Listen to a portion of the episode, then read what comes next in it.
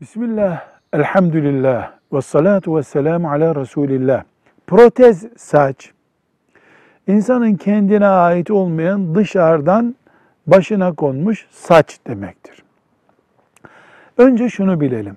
Mesela başının üstünde saçı düşen, düşen e, bitmiş, düşmüş, kel olmuş birisi, şuralarından saç alınıp buraya ekilse bunun bir zararı yoktur. Yani bu bir tedavi yöntemidir. Ancak başkasının saçını alıp insanın saçına ilave etmek fukahanın hadis-i şeriflerden dolayı caiz görmediği bir uygulamadır. Protez saç peruk şeklinde de olsa kalıcı bir şekilde başa yerleştirildiğinde caiz olmayan bir iş yapılmış olur. Velhamdülillahi Rabbil Alemin.